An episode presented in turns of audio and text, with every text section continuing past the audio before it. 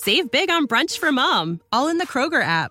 Get 16 ounce packs of flavorful Angus 90% lean ground sirloin for $4.99 each with a digital coupon. Then buy two get two free on 12 packs of delicious Coca Cola, Pepsi, or 7UP, all with your card. Shop these deals at your local Kroger, less than five miles away. Or tap the screen now to download the Kroger app to save big today. Kroger, fresh for everyone. Prices and product availability subject to change. Restrictions apply. See site for details. Over the centuries, House Targaryen has produced both great men and monsters. Prince Daemon was both. In his day, there was not a man so admired, so beloved, and so reviled in all of Westeros. He was made of light and darkness in equal parts. To some, he was a hero. To others, the blackest of villains. No true understanding of that most tragic bloodletting known as the Dance of the Dragons is possible without a consideration of the crucial role played before and during the conflict by this rogue prince. Yes, yes, Prince Daemon Targaryen, the rogue prince.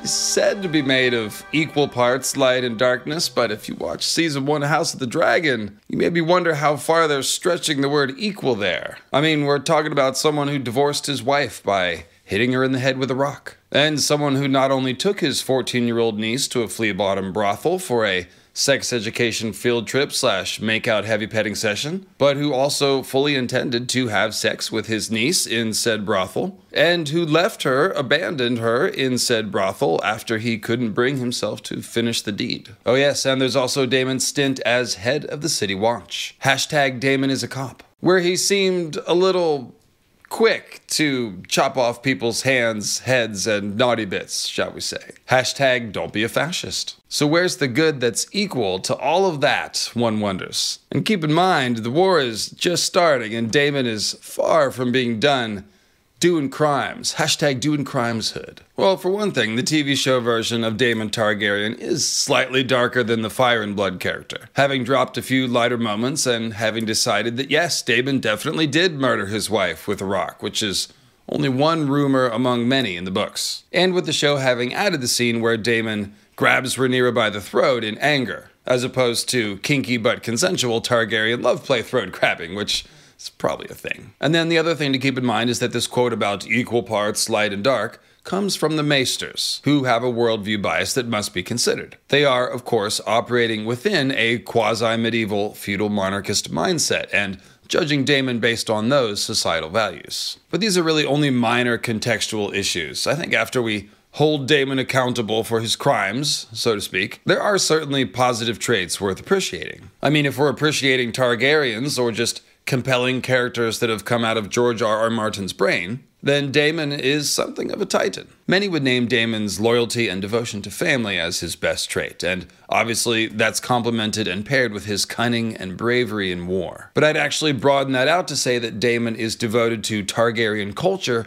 as a preservation of Valyrian culture, a kind of dragon renaissance man with a fancy Renaissance coat. We'll get into the specifics of what all that means in a moment, but obviously, if we adopt the perspective of the Targaryens, who are among the sole surviving remnants of a much more ancient culture, and who therefore possess a cultural heritage unique from all but a couple other houses in Westeros, the preservation of culture is of the utmost importance. Perhaps even more so than maintaining a royal dynasty. Although those two things can go together if uh, your house is overthrown and eradicated at the same time, which does very nearly happen many years later when old Robert Baratheon comes rumbling down the King's Road to the Battle of the Trident with his warhammer and his breastplate stretcher.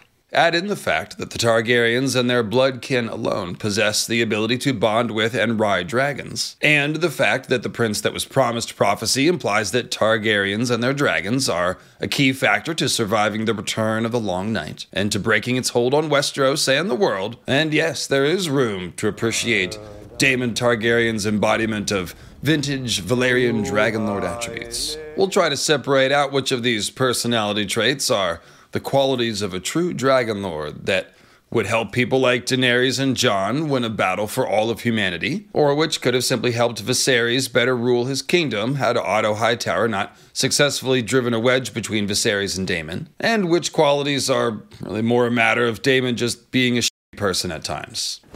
You are no conqueror. You are a plague. That should make for an entertaining video, I think, and it'll put us in the right position to discuss what he's going to do in season two of House of the Dragon.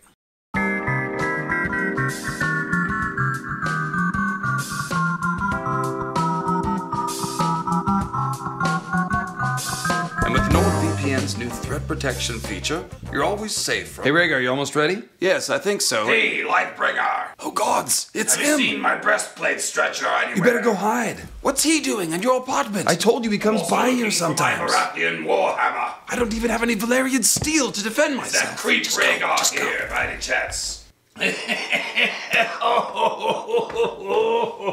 Oh, Nimble. Oh, Lordy. Why do you keep doing that to him? It's like fishing for crabs in a barrel. I knew it wasn't Robert Baratheon the whole time. I just had to go and play my harp suddenly. Are you a bad little girl?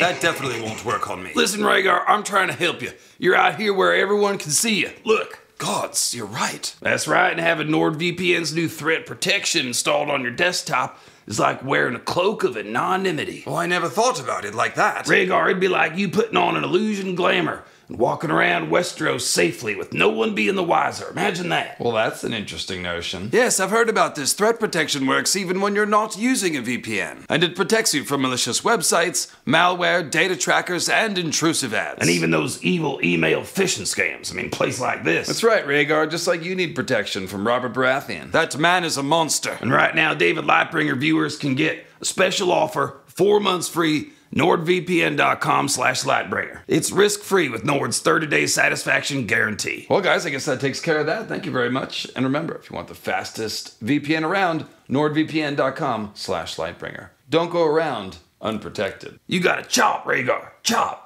Hey guys, David Lightbringer here. And remember, if you skip the ad, Robert Baratheon's gonna get you. I'm kidding. Of course. I mean, I could have just done straight ad reads. I figured this was more fun. In any case, thanks for clicking on the video. Thanks for leaving nice comments about my crowded house of imaginary people. And let's talk about Daemon Targaryen. Who is a cop? That's right. We'll start there since it's a uh, perfect mixed bag of light and darkness. This is really a funny one because Daemon is called the Rogue Prince and he's viewed as this bad boy rebel, right? But he is, in fact, a cop. The top cop, actually, as head of the City Watch. And that's not even to say anything specific about the role of police in society or the origins of the Fraternal Order of Police, although that's an interesting thing to research. Wow.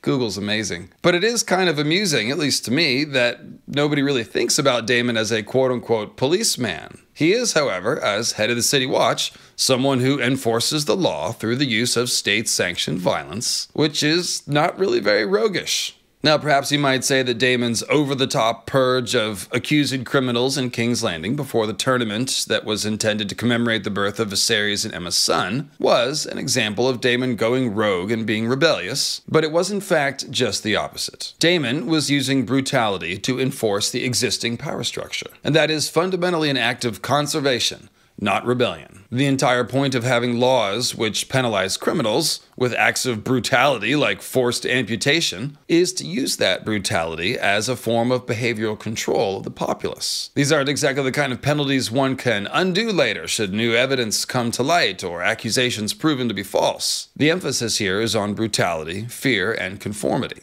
It's the most distilled form of rule through intimidation. And Daemon's argument that he was, in the end, effective at making the streets of King's Landing safer for the good people of the city was hard for Otto to argue with in the small council meeting. You mightn't know this unless you left the safety of the Red Keep, but much of King's Landing is seen by the small folk as lawless and terrifying.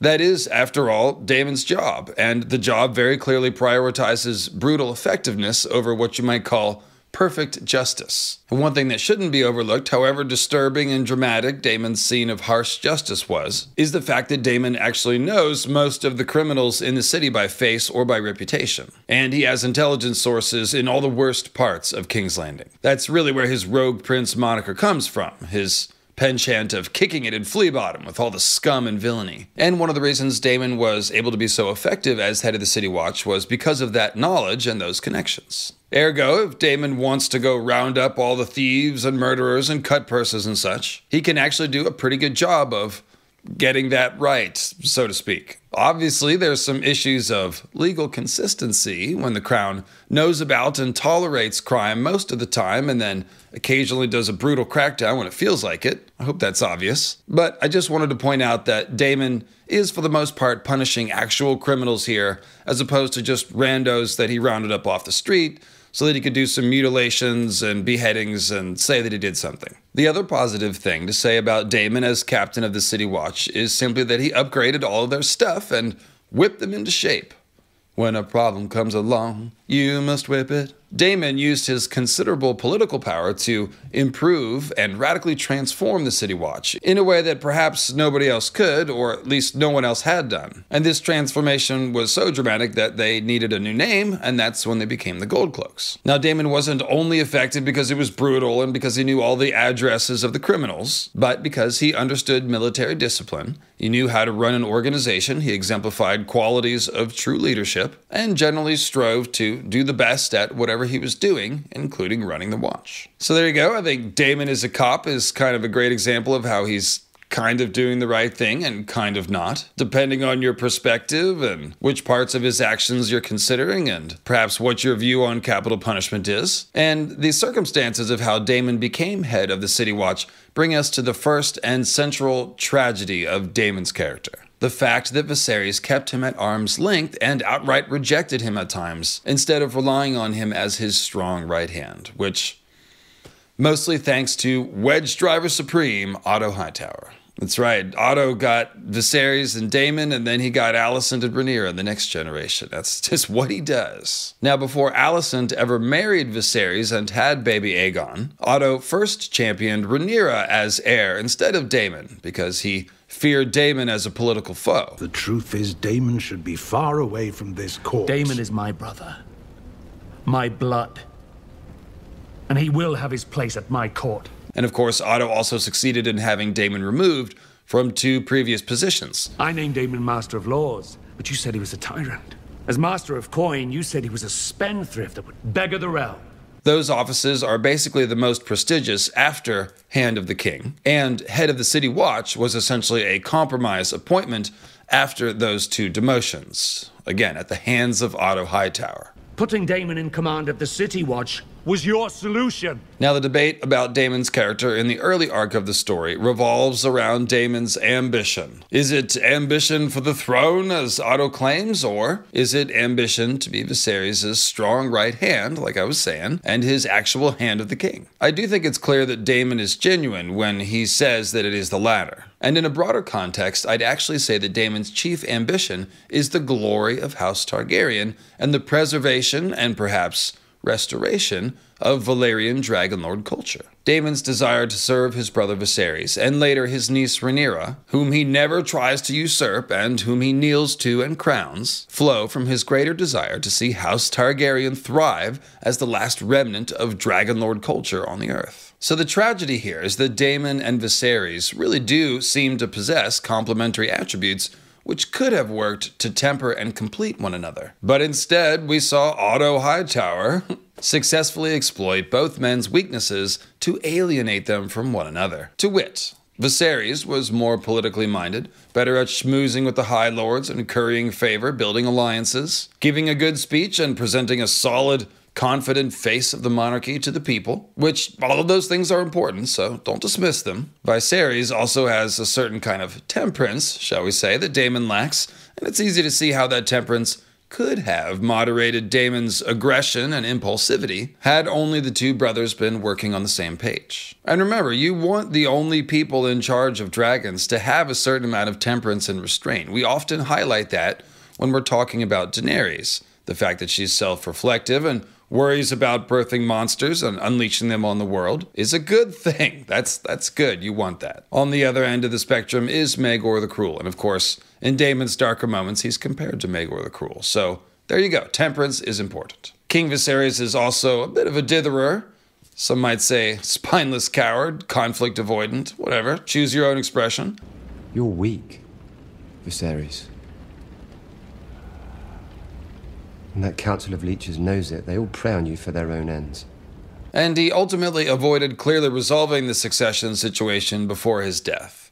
no matter whether you're talking the books or the show canon. Daemon, on the other hand, is certainly more decisive, and again, had the brothers been rowing in the same direction, Viserys would have been able to strategically utilize Daemon's skills, and Daemon, feeling strategically utilized, would have been less likely to go rogue and sort of do his own thing. King Viserys and House Targaryen aren't running a charity after all, but trying to maintain power in a feudal monarchy. So, state sanctioned violence is a part of this. And you want the most skilled and efficient violence you can get in such situations you know, should you find yourself in charge of a feudal monarchy. And I think we can say that Daemon, armed with one of the two existing Valyrian steel ancestral swords of House Targaryen, Dark Sister, and backed by our favorite spicy noodle monster, Caraxes the Bloodworm, definitely fits the bill as efficient violence. If we're speaking of the more lofty purpose of needing Targaryens around to prepare for the long night and fight the army of the dead and the White Walkers with dragons, instead of just maintaining a feudal monarchy, then we can say that you do need a bit of steel in your spine to fly a dragon into war, let alone some sort of apocalyptic clash with the others and their whites and their ice spiders. Speaking in terms of book canon, one hopes that Jon and Dany will have a little bit of that Daemon Targaryen resolve in their eyes when they face the others. And I think we saw plenty of it in the show's short night version of the long night to come, which was in general very cool until the last three minutes or so, in my opinion. Jon and Dany standing on that cliff, surveying the army of the dead, was probably the most electric moment in the series for me. The Night King is coming. The dead are already here. And you can absolutely look at these two in that moment and say, those are the descendants of Daemon Targaryen. So, where were we? Oh, yes, uh, Viserys and Daemon's teamwork that wasn't. I think the basic idea is made. If Viserys had made Daemon his hand, he probably would have done a good job. And instead of having this angsty, I'm not good enough for my family energy, he would have been Viserys' most loyal and powerful ally. Especially when you consider the fact that Viserys is one of the only Targaryens alive who doesn't have a dragon. So instead of Otto Hightower being able to marry his daughter to King Viserys and birth an entire family of rival claimants to the throne, and then later start a war to seat said claimants on the throne, Viserys simply would have nodded sagely when Daemon said Otto Hightower is a snake and sent Otto back to Oldtown, or maybe let Daemon chop his head off, who knows. But the point is, with no Otto Hightower as Hand of the King, there is almost certainly no civil war, no dying of Targaryen dragons, no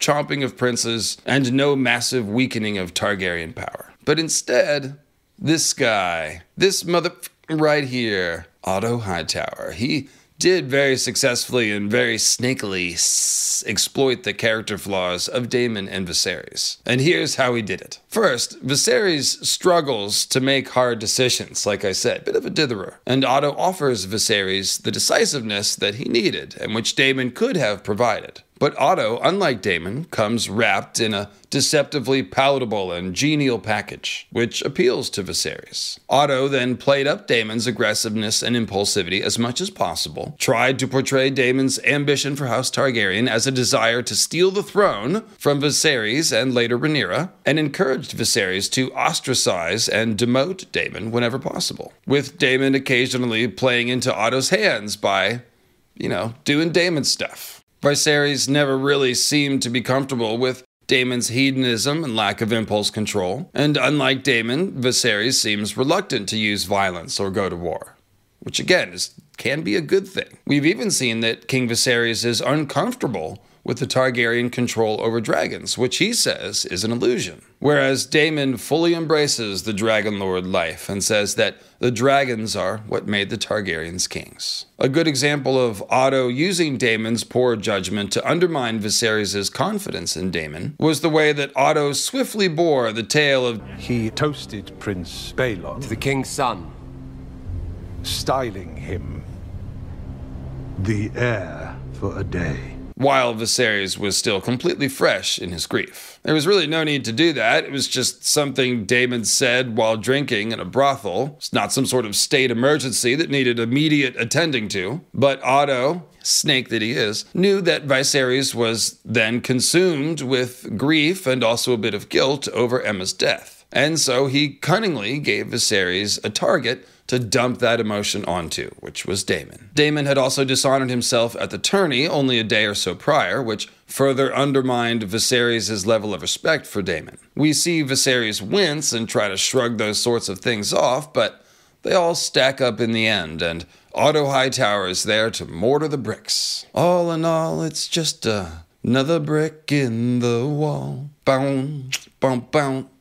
So, as we turn to the topic of Daemon as preserver of Valyrian Dragonlord culture, we can observe the final tragedy of Daemon and Viserys having been driven apart. They both, in different ways, are very connected to Valyrian culture. Daemon is riding dragons and singing to dragons and building dragon egg incubators.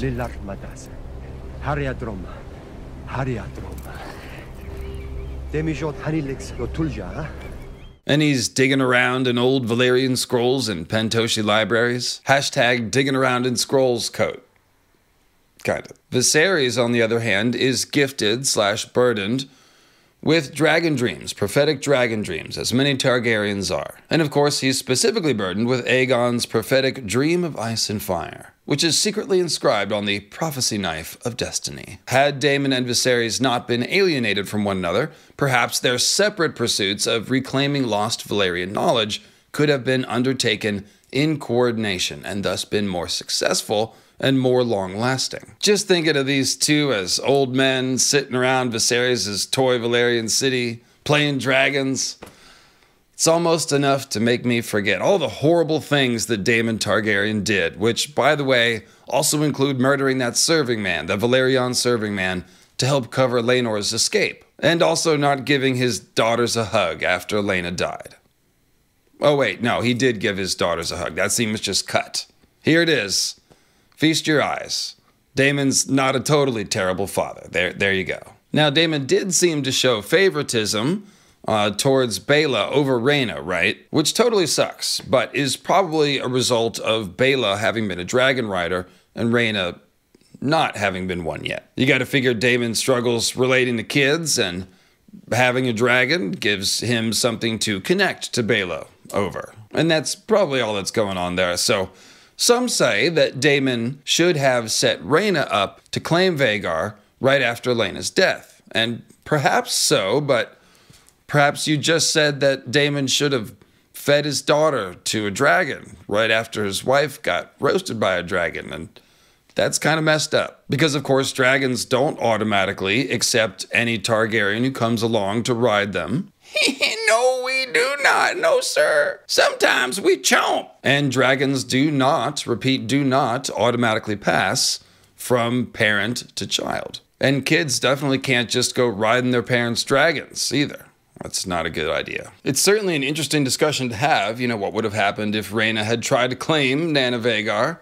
And uh, maybe we'll come back to that a different time. But I think we can probably assume that Daemon either just looked at Rhaena and Vhagar, didn't really see a good match, or perhaps we could say that his bigger mistake was not identifying Aemond as someone with the gumption and the capability to claim Vhagar so soon after Laena's passing. Vhagar, after all, had been unclaimed for many, many years before Laena tracked her down and claimed her, so maybe he just wrongly assumed that Vhagar would go unclaimed for a while again. But just as Daemon is made of the true Dragonlord stuff, so is Aemond One Eye, Aemond Kinslayer. In fact, it occurs to me that there may be an intentional parallel between Aemond spying up Vhagar from the dunes and then steeling himself to approach and claim victory for his family, essentially, and Daemon standing on a dune and planting his challenge to the crab feeder which of course was a gambit to win the war for his kingdom. It's the exact same sort of mix of courage and hubris in both situations. And that's kind of what it takes to ride a dragon or lead a war from the front. There's certainly some ego at play and a need to play the hero, perhaps, but also a recognition that someone's got to step up and do the job and that they are the ones with the capability to do so. So, as we outlined in the Dragons Ranked video, thanks for watching that, everyone. Aemond's claiming of Nana Vhagar is really the only reason why Team Green could even dream of challenging Rhaenyra for the throne. Without Vhagar, they simply don't have the dragon power. And if Rhaena or another Team Black Dragon Rider had claimed Vhagar, well, pff, forget about it. So Aemond was definitely stepping up and doing what he saw needed to be done to protect his family and make it strong. Just as Daemon saw that someone had to break the stalemate in the Stepstones, and that he was the best positioned to do the job and to take the extreme risks that he did in order to pull off the victory. So, yes, a bit of ego, but probably a lot more doing what needs to be done, which has to be commended. We see that same trait 170 some years later in Daenerys when she sees that she alone is in the position to set off a much needed revolution in Slaver's Bay, and then courageously puts her own person and everything that she possesses on the line to carry it out. Jon Snow similarly rushes into the breach and puts himself in harm's way, most famously when he was murdered for the crime of realizing that the wildlings were just people like the rest of them and letting them through to the lands of the living side of the wall, a crime which bigots like Bowen Marsh just couldn't stomach. Now, there was a little bit more to it than that, true, but no one can doubt Jon's courage or his willingness to go to bat for his brothers or really anyone that needs protecting. Getting back to Daemon, one detail that was dropped from the books for the show that I really missed does a great job of demonstrating just how important loyalty to family and willingness to throw down for family is to Daemon's character, and that's from the Great Council of 101 AC, which we saw briefly at the very beginning of episode 1. That's where Viserys became king, of course, and in the book version, there were other claimants besides Viserys and Rhaenys, the queen who never was, one of whom was Laenor Velaryon, or should we say Corlys Velaryon, on behalf of his very young son, Laenor. When word got out that Corlys might be amassing a fleet to enforce Laenor's claim,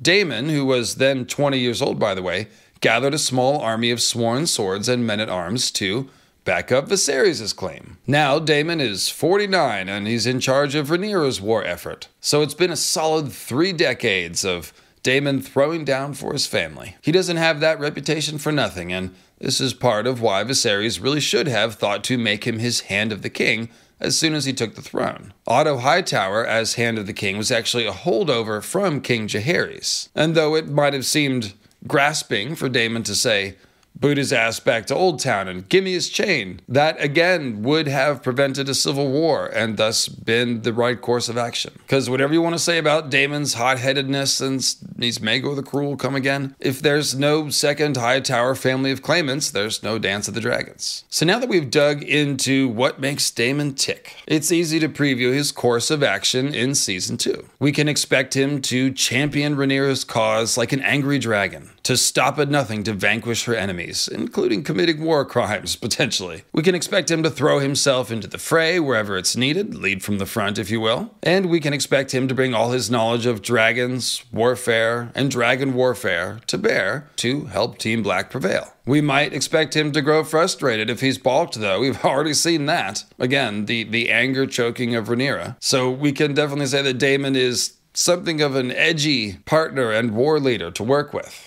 And shout out to that Stepstones messenger who did absolutely nothing to deserve getting whapped upside the face with a steel helmet. Daemon, don't shoot the messenger. It's an expression. Don't hit people. Don't choke people. How to win friends and influence people does not have a section on choking people and hitting them with your helmet.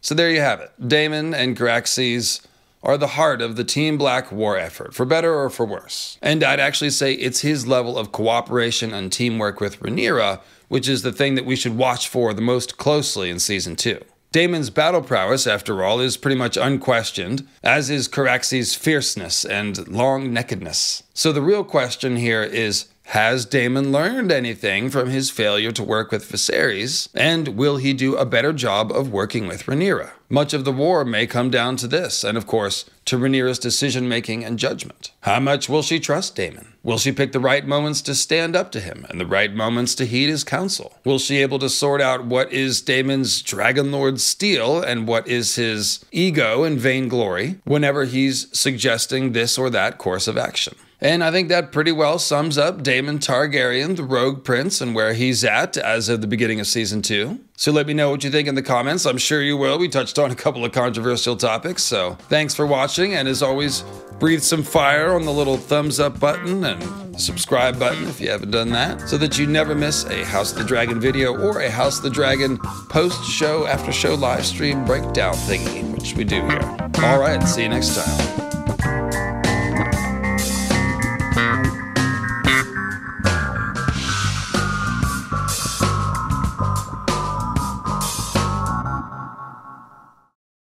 Save big on brunch for mom, all in the Kroger app. Get 16 ounce packs of flavorful Angus 90% lean ground sirloin for $4.99 each with a digital coupon. Then buy two get two free on 12 packs of delicious Coca Cola, Pepsi, or 7UP, all with your card. Shop these deals at your local Kroger, less than five miles away. Or tap the screen now to download the Kroger app to save big today. Kroger, fresh for everyone. Prices and product availability subject to change. Restrictions apply. See site for details. Sick of being upsold at gyms? My guy, you're currently a base member. For $90 more, I can upgrade you to our Shred membership. For $130 more, you'll be a Swole member. And for just $300 more, you'll reach Sweat Platinum. At Planet Fitness, you'll get energy without the upsell. Never pushy, always free fitness training and equipment for every workout. It's fitness that fits your budget. Join Planet Fitness for just $1 down and $10 a month. Cancel anytime. Deal ends Friday, May 10th. See Home Club for details.